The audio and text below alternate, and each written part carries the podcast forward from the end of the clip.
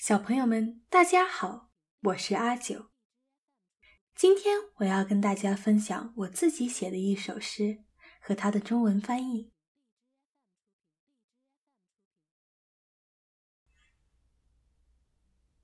So the cycle starts again.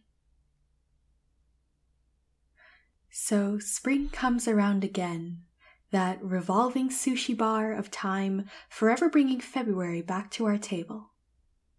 Like the immigrants of old, I emerge, carved in ice, from the recesses of the bitter Virginia winter, await the tidings of March. The daffodils stretch their stems.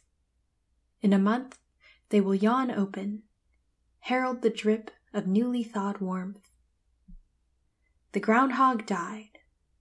The birds have yet to return, but it is only a matter of time.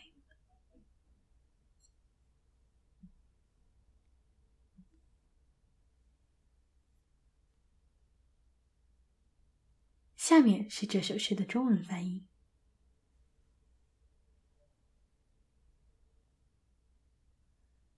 所以春天回来了，时间像流觞曲水，把二月带回到我们桌上。 冻成冰柱的我，像美国最早的移民，从维州的残冬冒出头，等待着三月的来临。